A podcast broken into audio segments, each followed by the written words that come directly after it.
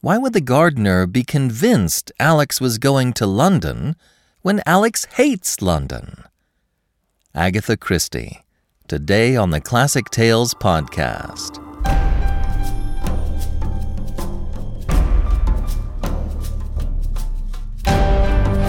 Welcome to the Classic Tales Podcast. Thank you for listening. Thank you to all of our financial supporters. We couldn't do this without you. With the pandemic still skulking outside the windows, we need your help more than ever. And in case you've forgotten, a $5 donation gets you an $8 coupon code for any audiobook download at the store. Thank you so much for stepping up and helping to keep us going strong. We've got 3 new titles available at the store at ClassicTalesAudiobooks.com. Scaramouche, Leave It to Smith, and The Inimitable Jeeves are now available as standalone audiobooks. For those who are financial supporters, you can use your monthly coupon codes to get $8 or $17 off each of these new titles. App users can hear the poem On His Blindness by John Milton in the special features area of their app. September sleuths continue with a lovely little mystery by Agatha Christie. It doesn't actually feature a sleuth, but it is a fantastic example of the short-form mystery. Agatha Christie excels in both short and long-form fiction, which is a further testament to her genius. I hope you like today's story. Now for our personal moment. We've had some health issues this week. Scylla's been to the doctor a couple of times, and we've had to get Goldie tested for COVID. She doesn't have it, and we're all getting better. I've been making kefir again to get our gut flora good and healthy. I make my own kefir, which is like a drinkable yogurt. I did it for years, and it really helped with my allergy to cats, as well as my acid reflux. It helps with a lot of things, actually. The way you make it is you have kefir grains, a kind of gelatinous balls, a lot like tapioca, and you put them in whole milk. I have one of those, clamp jars with the clamp on it. So I put my grains in and some whole milk and let it sit for a day in the grains. Then I strain out the grains and let it sit for another day, and then I put it in the fridge or drink it. It's amazing stuff. It helps with a lot of different ailments. The problem is you need to take care of your grains. You need to feed them, like you do a pet. Well, that's our personal moment. And now, Philomel Cottage by Agatha Christie.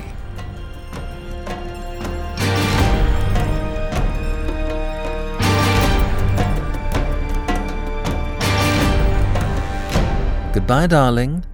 Goodbye, sweetheart.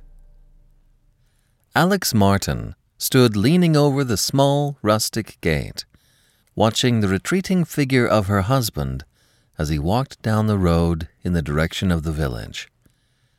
Presently he turned a bend and was lost to sight. But Alix still stayed in the same position, absent-mindedly smoothing a lock of the rich brown hair which had blown across her face, her eyes far away and dreamy. Alix Martin was not beautiful, nor even, strictly speaking, pretty. But her face, the face of a woman no longer in her first youth, was irradiated and softened, until her former colleagues of the old office days would hardly have recognized her. Miss Alix King had been a trim, businesslike young woman, efficient, slightly brusque in manner, obviously capable and matter-of-fact. Alix had graduated in a hard school. For 15 years, from the age of 18 until she was 33, she had kept herself, and for 7 years of the time an invalid mother, by her work as a shorthand typist. It was the struggle for existence which had hardened the soft lines of her girlish face. True, there had been romance, of a kind. Dick Windyford, a fellow clerk. Very much of a woman at heart, Alix had always known without seeming to know that he cared. Outwardly, they had been friends, nothing more. Out of his slender salary, Dick had been hard put to it to provide for the schooling of a younger brother. For the moment, he could not think of marriage. And then suddenly, deliverance from daily toil had come to the girl in the most unexpected manner. A distant cousin had died, leaving her money to Alix, a few £1,000, enough to bring in a couple of hundred a year. To Alix it was freedom, life, independence. Now she and Dick need wait no longer. But Dick reacted unexpectedly. He had never directly spoken of his love to Alix. Now he seemed less inclined to do so than ever. He avoided her, became morose and gloomy. Alix was quick to realize the truth. She had become a woman of means. Delicacy and pride stood in the way of Dick's asking her to be his wife. She liked him none the worse for it, and was indeed deliberating as to whether she herself might not take the first step, when for the second time the unexpected descended upon her. She met Gerald Martin at a friend's house. He fell violently in love with her, and within a week they were engaged. Alix, who had always considered herself not the falling-in-love kind, was swept clean off her feet. Unwittingly, she had found the way to arouse her former lover. Dick Windyford had come to her stammering with rage and anger. "The man's a perfect stranger to you. You know nothing about him." "I know that I love him." "How can you know? In a week?" "It doesn't take everyone 11 years to find out that they're in love with a girl," cried Alix angrily. His face went white. "I've cared for you ever since I met you. I thought that you cared also." Alix was truthful. "I thought so too," she admitted. "But that was because I didn't know what love was." Then Dick had burst out again. Prayers, entreaties, even threats. Threats against the man who had supplanted him. It was amazing to Alix to see the volcano that existed beneath the reserved exterior of the man she had thought she knew so well. Her thoughts went back to that interview now, on this sunny morning, as she leant on the gate of the cottage. She had been married a month, and she was idyllically happy. Yet in the momentary absence of the husband, who was everything to her, a tinge of anxiety invaded her perfect happiness. And the cause of that anxiety was Dick Windyford. 3 times since her marriage, she had dreamed the same dream. The environment differed, but the main facts were always the same. She saw her husband lying dead, and Dick Windyford standing over him, and she knew clearly and distinctly that his was the hand which had dealt the fatal blow. But horrible though that was, there was something more horrible still. Horrible, that was, on awakening. For in the dream it seemed perfectly natural and inevitable. She, Alix Martin, was glad that her husband was dead. She stretched out grateful hands to the murderer. Sometimes she thanked him. The dream always ended the same way, with herself clasped in Dick Windyford's arms. She had said nothing of this dream to her husband, but secretly it had perturbed her more than she liked to admit. Was it a warning?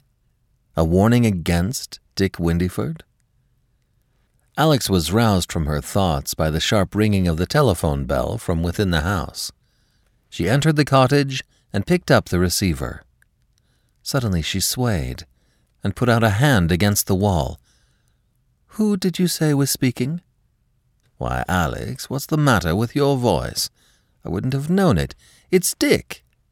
"Oh," said Alix. "Oh, where are you?" "At the Traveller's Arms. That's the right name, isn't it? Or don't you even know of the existence of your village pub?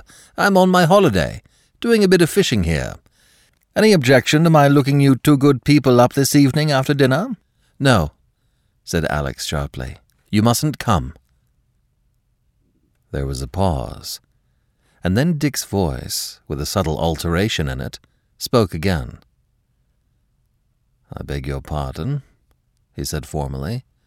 "Of course I won't bother you." Alix broke in hastily. He must think her behaviour too extraordinary. It was extraordinary. Her nerves must be all to pieces. "I only meant that we were engaged tonight," she explained, trying to make her voice sound as natural as possible. "Won't you come to dinner tomorrow night?" But Dick evidently noticed the lack of cordiality in her tone. "Thanks very much," he said, in the same formal voice. "But I may be moving on any time. Depends if a pal of mine turns up or not. Goodbye, Alix." He paused, and then added hastily, in a different tone, "Best of luck to you, my dear." Alix hung up the receiver with a feeling of relief. "He mustn't come here," she repeated to herself. "He mustn't come here. Oh, what a fool I am! To imagine myself into a state like this, all the same. I'm glad he's not coming." She caught up a rustic rush hat from a table and passed out into the garden again, pausing to look up at the name carved over the porch. Philomel Cottage. "Isn't it a very fanciful name?" she had said to Gerald once before they were married. He had laughed. "You little cockney," he had said affectionately. "I don't believe you have ever heard a nightingale. I'm glad you haven't. Nightingales should sing only for lovers. We'll hear them together on a summer's evening outside our own home." And at the remembrance of how they had indeed heard them, Alix, standing in the doorway of her home, blushed happily. It was Gerald who had found Philomel Cottage. He had come to Alix bursting with excitement. He had found the very spot for them, unique, a gem, a chance of a lifetime. And when Alix had seen it, she too was captivated. It was true that the situation was rather lonely. They were 2 miles from the nearest village, but the cottage itself was so exquisite with its old-world appearance and its solid comfort of bathrooms, hot water system, electric light and telephone that she fell a victim to its charm immediately. And then a hitch occurred. The owner, a rich man who had made it his whim, declined to let it. He would only sell. Gerald Martin, though possessed of a good income, was unable to touch his capital. He could raise at most £1,000. The owner was asking 3. But Alix, who had set her heart on the place, came to the rescue. Her own capital was easily realized, being in bearer bonds. She would contribute half of it to the purchase of the home. So Philomel Cottage became their very own, and never for a minute had Alix regretted the choice. It was true that servants did not appreciate the rural solitude. Indeed, at the moment, they had none at all. But Alix, who had been starved of domestic life, thoroughly enjoyed cooking dainty little meals and looking after the house. The garden, which was magnificently stocked with flowers, was attended by an old man from the village who came twice a week. As she rounded the corner of the house, Alix was surprised to see the old gardener in question busy over the flower beds. She was surprised because his days for work were Mondays and Fridays, and today was Wednesday. "Why, George, what are you doing here?" she asked as she came towards him. The old man straightened up with a chuckle, touching the brim of an aged cap. "I thought as how you'd be surprised, Mum, but 'tis this way. There will be a fete over the Squire's on Friday, and I says to myself, neither Mr. Martin nor yet his good lady won't take it amiss if I come for once on a Wednesday instead of a Friday." "That's quite all right," said Alix. "I hope you'll enjoy yourself at the fete." "I reckon too," said George simply. It's a fine thing to be able to eat your fill and know all the time as it's not you as is paying for it.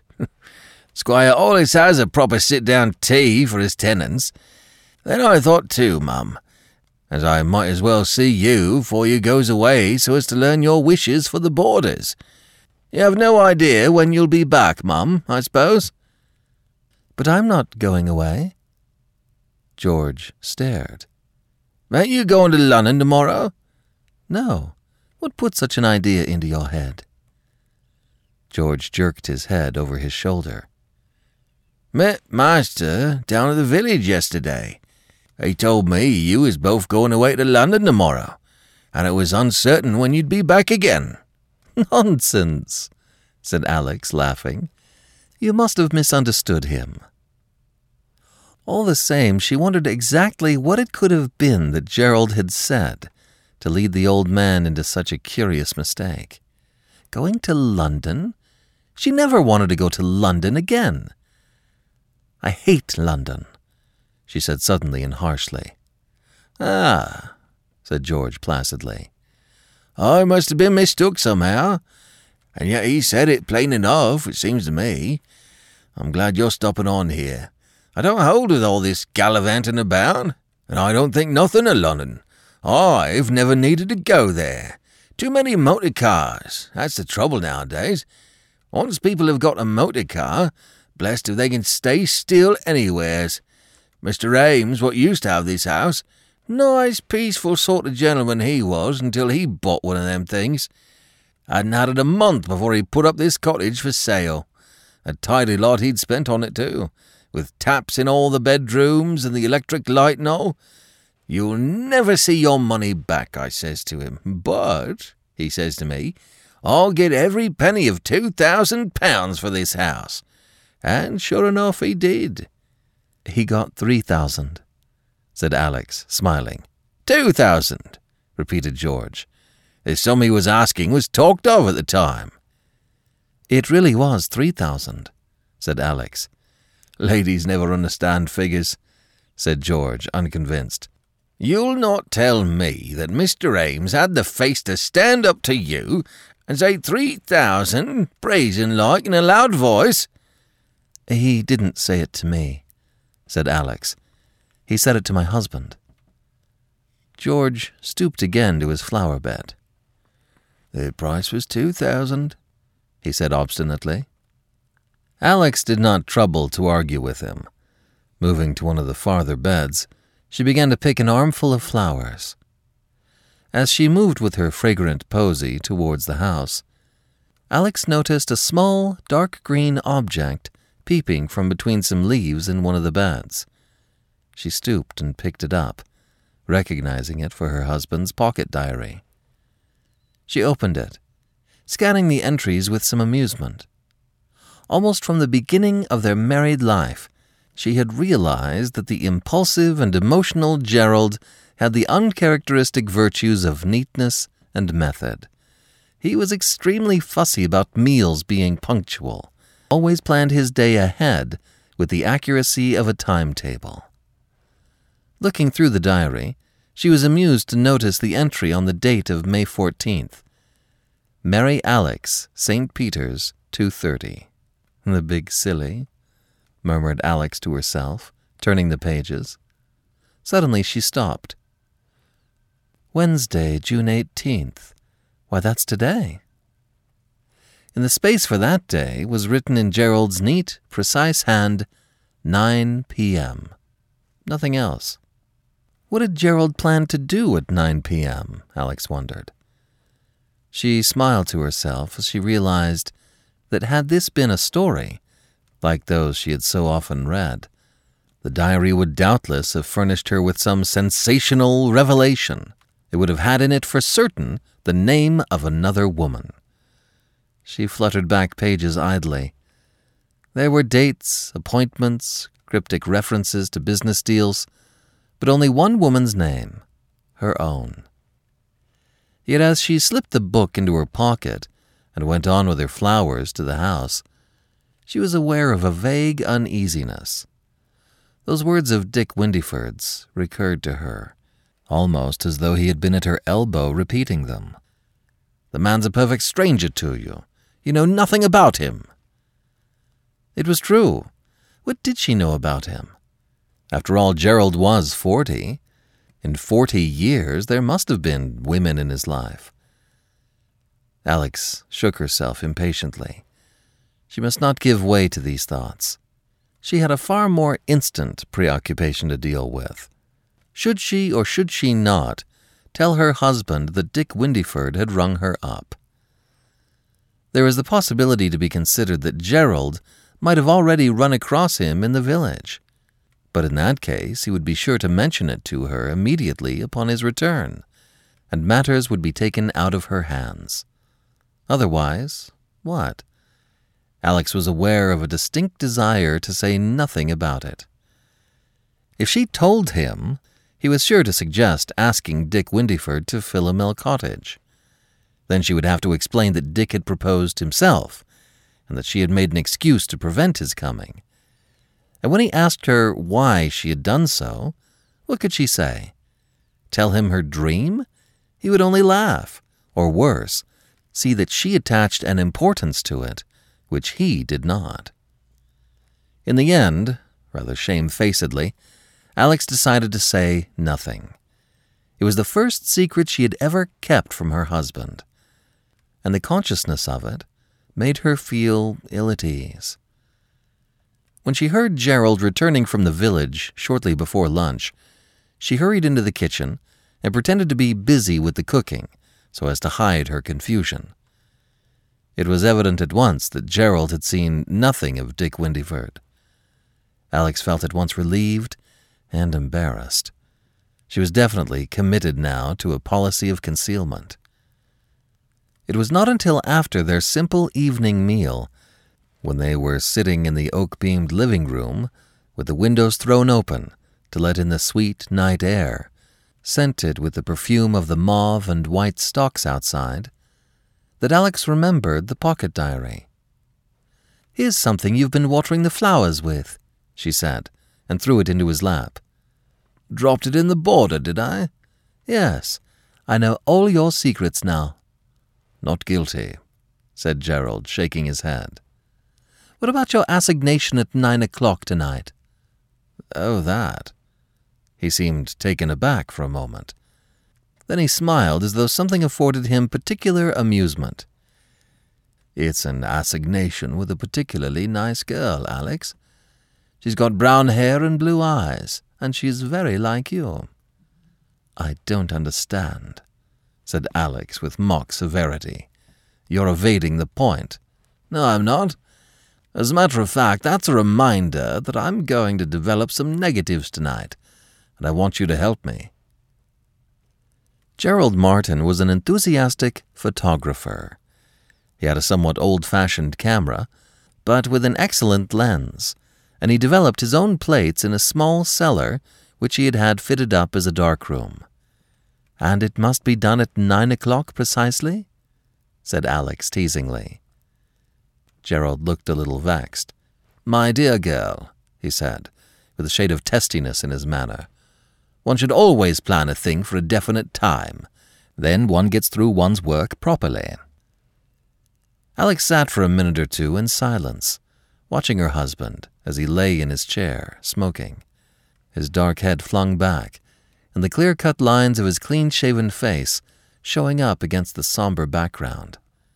And suddenly, from some unknown source, a wave of panic surged over her, so that she cried out before she could stop herself, "Oh, Gerald, I wish I knew more about you!" Her husband turned an astonished face upon her. "But my dear Alix, you do know all about me. I've told you of my boyhood in Northumberland, of my life in South Africa, and these last 10 years in Canada, which have brought me success." "Oh, business," said Alix scornfully. Gerald laughed suddenly. "I know what you mean. Love affairs. You women are all the same. Nothing interests you but the personal element." Alix felt her throat go dry, and she muttered indistinctly, "Well, but there must have been love affairs. I mean, If I only knew. There was silence again for a minute or two. Gerald Martin was frowning, a look of indecision on his face. When he spoke, it was gravely, without a trace of his former bantering manner. "Do you think it wise, Alix, this Bluebeard's chamber business? There have been women in my life, yes, I don't deny it. You wouldn't believe me if I denied it. But I can swear to you truthfully that not one of them meant anything to me." There was a ring of sincerity in his voice which comforted the listening wife. "Satisfied, Alix?" he asked with a smile. Then he looked at her with a shade of curiosity. "What has turned your mind onto these unpleasant subjects, tonight of all nights?" Alix got up and began to walk about restlessly. "Oh, I don't know," she said. "I've been nervy all day." "That's odd," said Gerald, in a low voice, as though speaking to himself. "That's very odd." "Why is it odd? Oh, my dear girl, don't flash out at me so. I only said it was odd because, as a rule, you're so sweet and serene." Alix forced a smile. "Everything's conspired to annoy me today," she confessed. "Even old George had got some ridiculous idea into his head that we were going away to London. He said you had told him so." "Where did you see him?" asked Gerald sharply. "He came to work today instead of Friday." "Damned old fool," said Gerald angrily. Alix stared in surprise. Her husband's face was convulsed with rage. She'd never seen him so angry. Seeing her astonishment, Gerald made an effort to regain control of himself. "Well, he is a damned old fool," he protested. "What can you have said to make him think that?" "I never said anything. At least, oh yes, I remember. I made some weak joke about being off to London in the morning, and I suppose he took it seriously, or else he didn't hear properly. You undeceived him, of course." He waited anxiously for her reply. "Of course. But he's the sort of old man who, if once he gets an idea in his head, well, it isn't so easy to get it out again." Then she told him of George's insistence on the sum asked for the cottage. Gerald was silent for a minute or two. Then he said slowly, "Ames was willing to take 2,000 in cash and the remaining 1,000 on mortgage. That's the origin of that mistake, I fancy." "Very likely," agreed Alix. Then she looked up at the clock and pointed to it with a mischievous finger. "We ought to be getting down to it, Gerald. 5 minutes behind schedule." A very peculiar smile came over Gerald Martin's face. "I've changed my mind," he said quietly. "I shan't do any photography tonight." A woman's mind is a curious thing. When she went to bed that Wednesday night, Alix's mind was contented and at rest. Her momentarily assailed happiness reasserted itself, triumphant as of yore. But by the evening of the following day, she realized that some subtle forces were at work undermining it. Dick Windyford had not rung up again. Nevertheless, she felt what she supposed to be his influence at work. Again and again, those words of his had recurred to her. "The man's a perfect stranger. You know nothing about him." And with them came the memory of her husband's face, photographed clearly on her brain, as he said, "Do you think it wise, Alix, this Bluebeard's chamber business?" Why had he said that? There had been warning in them, a hint of menace. It was as though he had said in effect, "You had better not pry into my life, Alix. You make it a nasty shock if you do." By Friday morning, Alix had convinced herself that there had been a woman in Gerald's life, a Bluebeard's chamber that he had sedulously sought to conceal from her. Her jealousy, slow to awaken, was now rampant. Was it a woman he had been going to meet that night at 9 p.m.? Was his story of photographs to develop a lie, invented upon the spur of the moment? 3 days ago, she would have sworn that she knew her husband through and through. Now it seemed to her that he was a stranger, of whom she knew nothing. She remembered his unreasonable anger against old George, so at variance with his usual good-tempered manner. A small thing, perhaps, but it showed her that she did not really know the man who was her husband. There were several little things required on Friday from the village. In the afternoon, Alix suggested that she should go for them, while Gerald remained in the garden. But somewhat to her surprise, he opposed this plan vehemently, and insisted on going himself, whilst she remained at home. Alix was forced to give way to him, but his insistence surprised and alarmed her. Why was he so anxious to prevent her going to the village? Suddenly an explanation suggested itself to her, which made the whole thing clear. Was it not possible that whilst saying nothing to her, Gerald had indeed come across Dick Windyford? Her own jealousy, entirely dormant at the time of their marriage, had only developed afterwards. Might it not be the same with Gerald? Might he not be anxious to prevent her seeing Dick Windyford again? This explanation was so consistent with the facts, and so comforting to Alix's perturbed mind, that she embraced it eagerly. Yet when tea-time had come and passed, she was restless and ill at ease. She was struggling with a temptation that had assailed her ever since Gerald's departure. Finally, pacifying her conscience with the assurance that the room did need a thorough tidying, she went upstairs to her husband's dressing room. She took a duster with her to keep up the pretense of housewifery. If I were only sure, she repeated to herself. If I could only be sure. In vain she told herself that anything compromising would have been destroyed ages ago. Against that, she argued that men do sometimes keep the most damning piece of evidence through an exaggerated sentimentality. In the end, Alix succumbed. Her cheeks burning with the shame of her action, she hunted breathlessly through packets of letters and documents, turned out the drawers, even went through the pockets of her husband's clothes. Only two drawers eluded her. The lower drawer of the chest of drawers and the small right-hand drawer of the writing desk were both locked. But Alix was by now lost to all shame. In one of these drawers she was convinced that she would find evidence of this imaginary woman of the past who obsessed her. She remembered that Gerald had left his keys lying carelessly on the sideboard downstairs.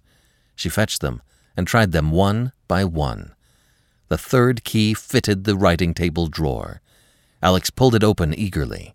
There was a checkbook and a wallet well stuffed with notes, and at the back of the drawer a packet of letters tied up with a piece of tape.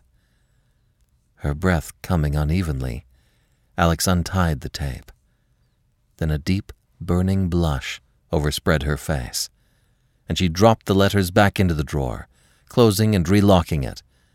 For the letters were her own, written to Gerald Martin before she married him. She now turned to the chest of drawers, more with a wish to feel that she had left nothing undone than for any expectation of finding what she sought.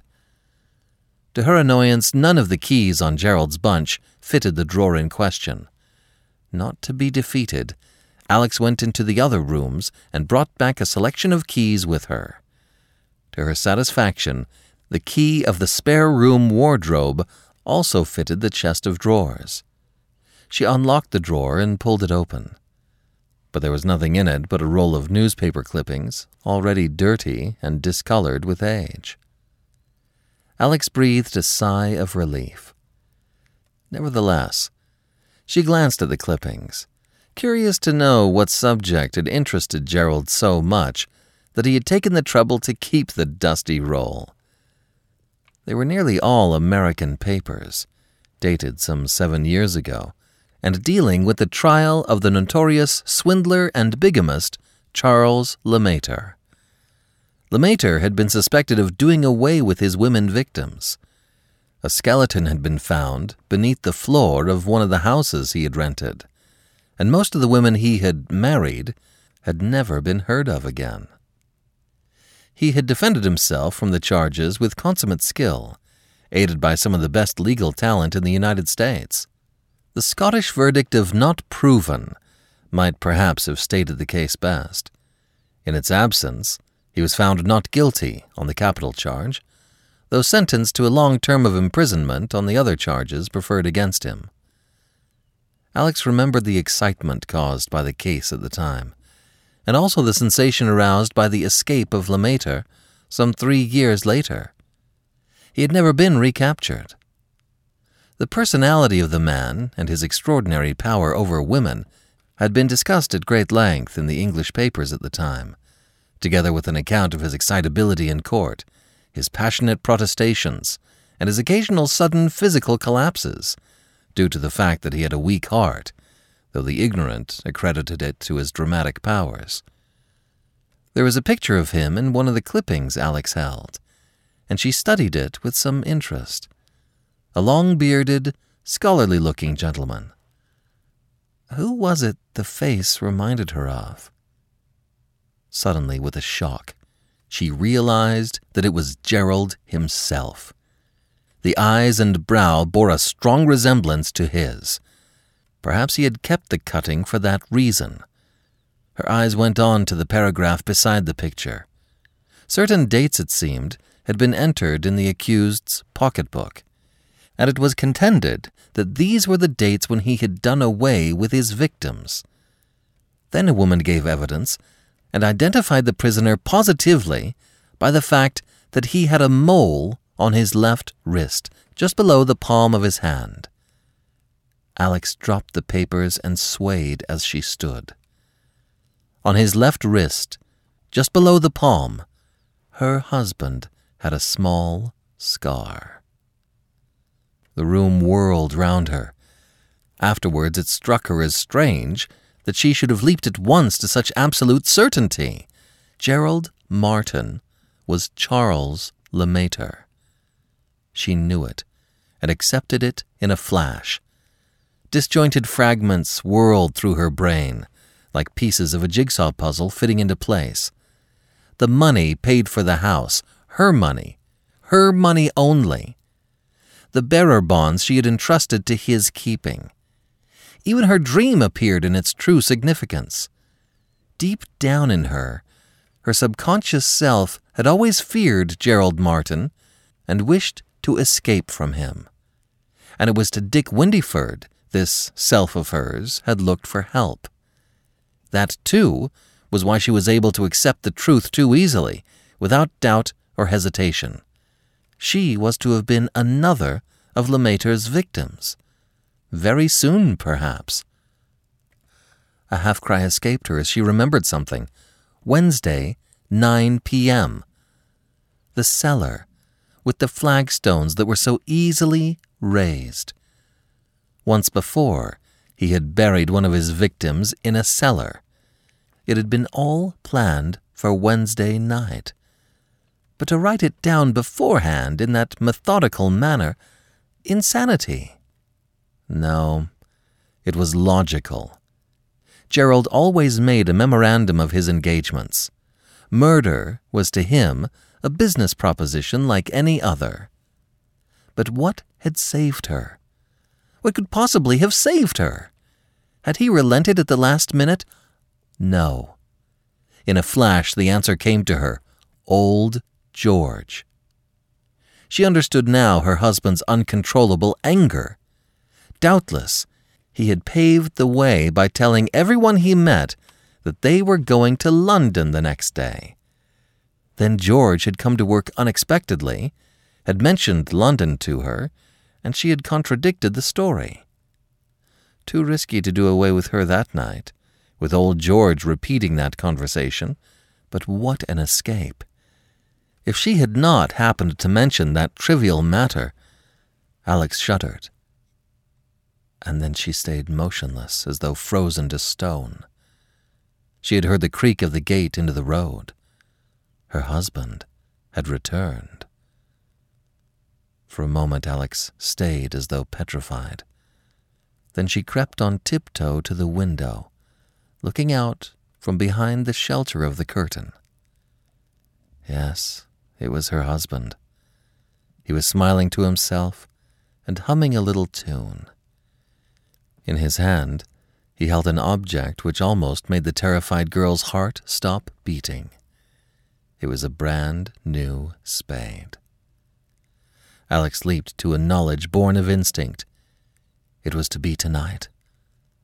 But there was still a chance. Gerald, humming his little tune, went round to the back of the house.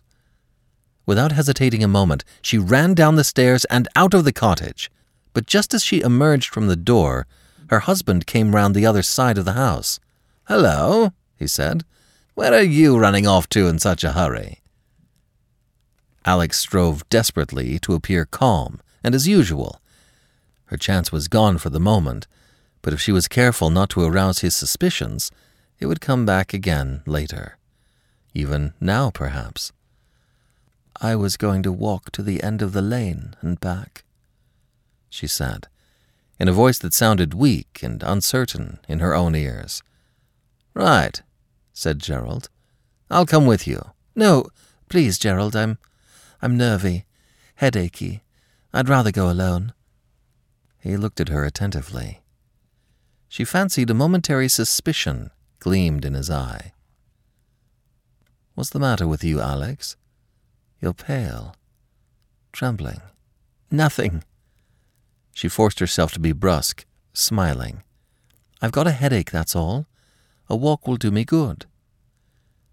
"Well, it's no good your saying you don't want me," declared Gerald with his easy laugh. "I'm coming, whether you want me or not."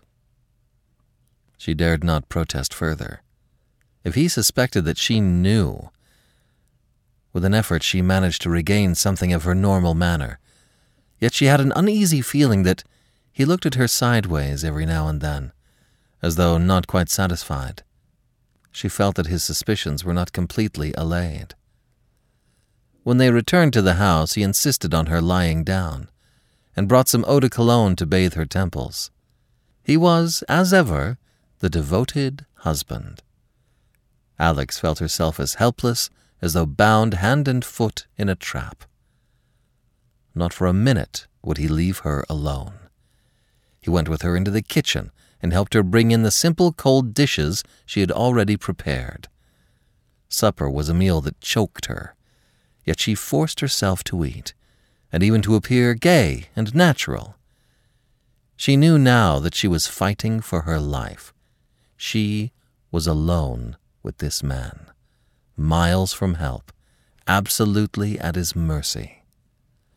Her only chance was so to lull his suspicions that he would leave her alone for a few moments, long enough for her to get to the telephone in the hall and summon assistance. That was her only hope now. A momentary hope flashed over her as she remembered how he had abandoned his plan before. Suppose she told him that Dick Windyford was coming up to see them that evening. The words trembled on her lips. Then she rejected them hastily. This man would not be balked a second time. There was a determination, an elation, underneath his calm bearing that sickened her. She would only precipitate the crime. He would murder her there and then, and calmly ring up Dick Windyford with a tale of having been suddenly called away. Oh, if Dick Windyford were coming to the house this evening, if Dick... A sudden idea flashed into her mind. She looked sharply sideways at her husband, as though she feared that he might read her mind. With the forming of a plan, her courage was reinforced. She became so completely natural in manner that she marveled at herself. She made the coffee and took it out to the porch, where they often sat on fine evenings. "By the way," said Gerald suddenly, "we'll do those photographs later." Alix felt a shiver run through her, but she replied nonchalantly, "Can't you manage alone? I'm rather tired tonight." "It won't take long," he smiled to himself. "And I can promise you, you won't be tired afterwards." The words seemed to amuse him. Alix shuddered. Now or never was the time to carry out her plan. She rose to her feet. "I'm just going to telephone to the butcher," she announced nonchalantly. "Don't you bother to move." "To the butcher? At this time of night?" "His shop's shut, of course, silly. But he's in his house all right. And tomorrow's Saturday, and I want him to bring some veal cutlets early, before someone else grabs them off him. The old dear will do anything for me." She passed quickly into the house, closing the door behind her. She heard Gerald say, "Don't shut the door," and was quick with her light reply. "It keeps the moths out. I hate moths. Are you afraid I'm going to make love to the butcher, silly?" Once inside, she snatched down the telephone receiver and gave the number of the Traveller's Arms. She was put through at once. "Mr. Windyford, is he still there? Can I speak to him?" Then her heart gave a sickening thump. The door was pushed open, and her husband came into the hall. "Do go away, Gerald," she said pettishly. "I hate anyone listening when I'm telephoning." He merely laughed and threw himself into a chair. "Sure it really is the butcher you're telephoning to?" he quizzed. Alix was in despair. Her plan had failed. In a minute, Dick Windyford would come to the phone. Should she risk all and cry out an appeal for help? And then, as she nervously depressed and released the little key on the receiver she was holding, which permits the voice to be heard or not heard at the other end, another plan flashed into her head. "It will be difficult," she thought to herself. "It means keeping my head and thinking of the right words, and not faltering for a moment, but I believe I could do it. I must do it." And at that minute, she heard Dick Windyford's voice at the other end of the phone. Alix drew a deep breath. Then she depressed the key firmly and spoke. "Mrs. Martin speaking, from Philomel Cottage. Please come." She released the key. "Tomorrow morning with 6 nice veal cutlets." She depressed the key again. "It's very important." She released the key. "Thank you so much, Mr. Hexworthy. You won't mind my ringing you up so late, I hope. But those veal cutlets are really a matter of—" She depressed the key again. "Life or death." She released it. "Very well. Tomorrow morning." She depressed it. "As soon as possible." She replaced the receiver on the hook and turned to face her husband, breathing hard. "So that's how you talk to your butcher, is it?" said Gerald. "It's the feminine touch," said Alix lightly. She was simmering with excitement. He had suspected nothing.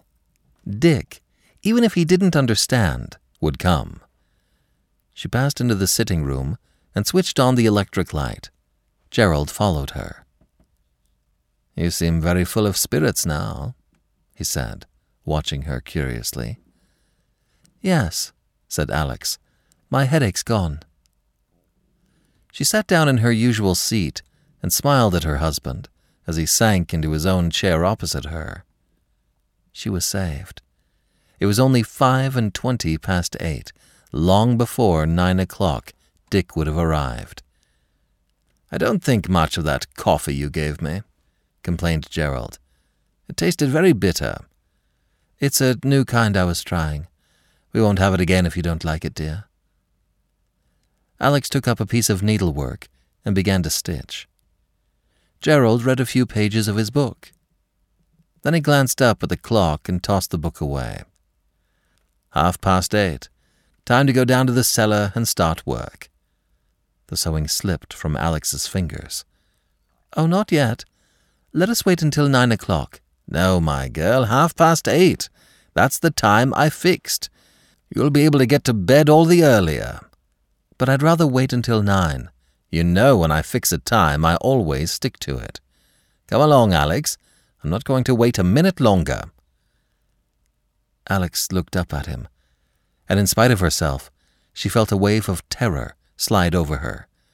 The mask had been lifted. Gerald's hands were twitching. His eyes were shining with excitement. He was continually passing his tongue over his dry lips. He no longer cared to conceal his excitement. Alix thought, "It's true. He can't wait. He's like a madman." He strode over to her and jerked her onto her feet with a hand on her shoulder. "Come on, my girl, or I'll carry you there." His tone was gay, but there was an undisguised ferocity behind it that appalled her. With a supreme effort, she jerked herself free and clung, cowering against the wall. She was powerless. She couldn't get away.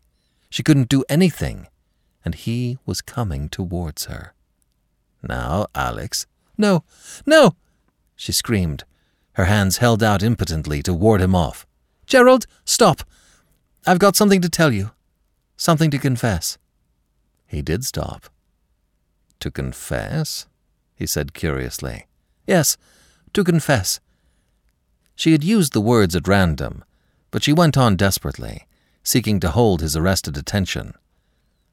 A look of contempt swept over his face. "A former lover, I suppose," he sneered. "No," said Alix. "Something else. You'd call it, I expect. Yes, you'd call it a crime." And at once she saw that she had struck the right note. Again his attention was arrested, held. Seeing that, her nerve came back to her. She felt mistress of the situation once more. "You had better sit down again," she said quietly. She herself crossed the room to her old chair and sat down. She even stooped and picked up her needlework, but behind her calmness she was thinking and inventing feverishly, for the story she invented must hold his interest until help arrived.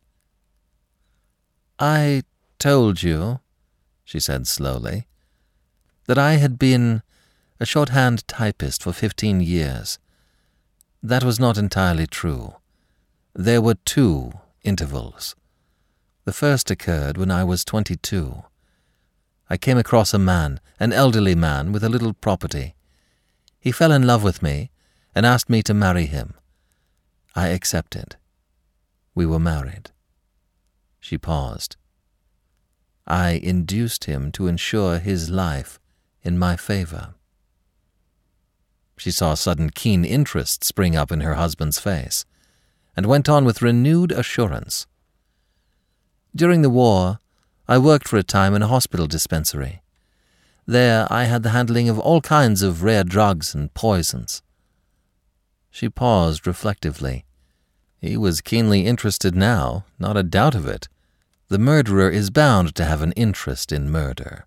She had gambled on that, and succeeded. She stole a glance at the clock. It was 9:25. "There is one poison. It is a little white powder. A pinch of it means death. You know something about poisons, perhaps?" She put the question in some trepidation. If he did, she would have to be careful. "No," said Gerald. "I know very little about them." She drew a breath in relief. "You have heard of hyoscine, of course. This is a drug that acts much the same way, but is absolutely untraceable. Any doctor would give a certificate of heart failure. I stole a small quantity of this drug and kept it by me." She paused, marshalling her forces. "Go on," said Gerald. "No, I'm afraid I can't tell you. Another time." "Now," he said impatiently. "I want to hear." "We had been married a month. I was very good to my elderly husband, very kind and devoted. He spoke in praise of me to all the neighbours. Everyone knew what a devoted wife I was. I always made his coffee myself every evening. One evening, when we were alone together, I put a pinch of the deadly alkaloid in his cup. Alix paused and carefully re-threaded her needle. She, who had never acted in her life, rivaled the greatest actress in the world at this moment. She was actually living the part of the cold-blooded poisoner. He was very peaceful. I sat, watching him. Once he gasped a little and asked for air. I opened the window. Then he said he could not move from his chair. Presently, he died. She stopped, smiling. It was 9:15. Surely they would come soon. How much, said Gerald, was the insurance money? About £2,000. I speculated with it and lost it. I went back to my office work. But I never meant to remain there long. Then I met another man. I had stuck to my maiden name at the office. He didn't know I had been married before. He was a younger man, rather good-looking and quite well off. We were married quietly in Sussex. He didn't want to insure his life, but of course he made a will in my favour. He liked me to make his coffee myself, just as my first husband had done. Alix smiled reflectively and added simply, I make very good coffee. Then she went on. I had several friends in the village where we were living. They were very sorry for me, with my husband dying suddenly of heart failure one evening after dinner. I didn't quite like the doctor. I don't think he suspected me, but he was certainly very surprised at my husband's sudden death. I don't quite know why I drifted back to the office again. Habit, I suppose. My second husband left about £4,000.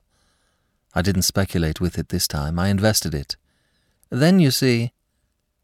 But she was interrupted. Gerald Martin, his face suffused with blood, half-choking, was pointing a shaking forefinger at her. The coffee! My God, the coffee! She stared at him. I understand now why it was bitter. You devil! You've been up to your tricks again! His hands gripped the arms of his chair. He was ready to spring upon her. You've poisoned me! Alix had retreated from him to the fireplace. Now, terrified, she opened her lips to deny, and then paused. In another minute he would spring upon her. She summoned all her strength. Her eyes held his, steamy, compellingly. Yes, she said, I poisoned you. Already the poison is working. At this minute, you can't move from your chair. You can't move. If she could keep him there, even a few minutes. What was that? Footsteps on the road, the creak of the gate, then footsteps on the path outside, the outer door opening. You can't move, she said again. Then she slipped past him and fled headlong from the room to fall fainting into Dick Windyford's arms. My God, Alix, he cried. Then he turned to the man with him, a tall, stalwart figure in policeman's uniform. Go and see what's been happening in that room. He laid Alix carefully down on a couch and bent over her. My little girl, he murmured. My poor little girl. What have they been doing to you? Her eyelids fluttered, and her lips just murmured his name. Dick was aroused by the policeman's touching him on the arm. There's nothing in that room, sir, but a man sitting in a chair. Looks as though he's had some kind of a bad fright, and... Yes? Well, sir, he's dead. They were startled by hearing Alix's voice. She spoke as though in some kind of dream, her eyes still closed. And presently, she said, almost as though she were quoting from something, he died.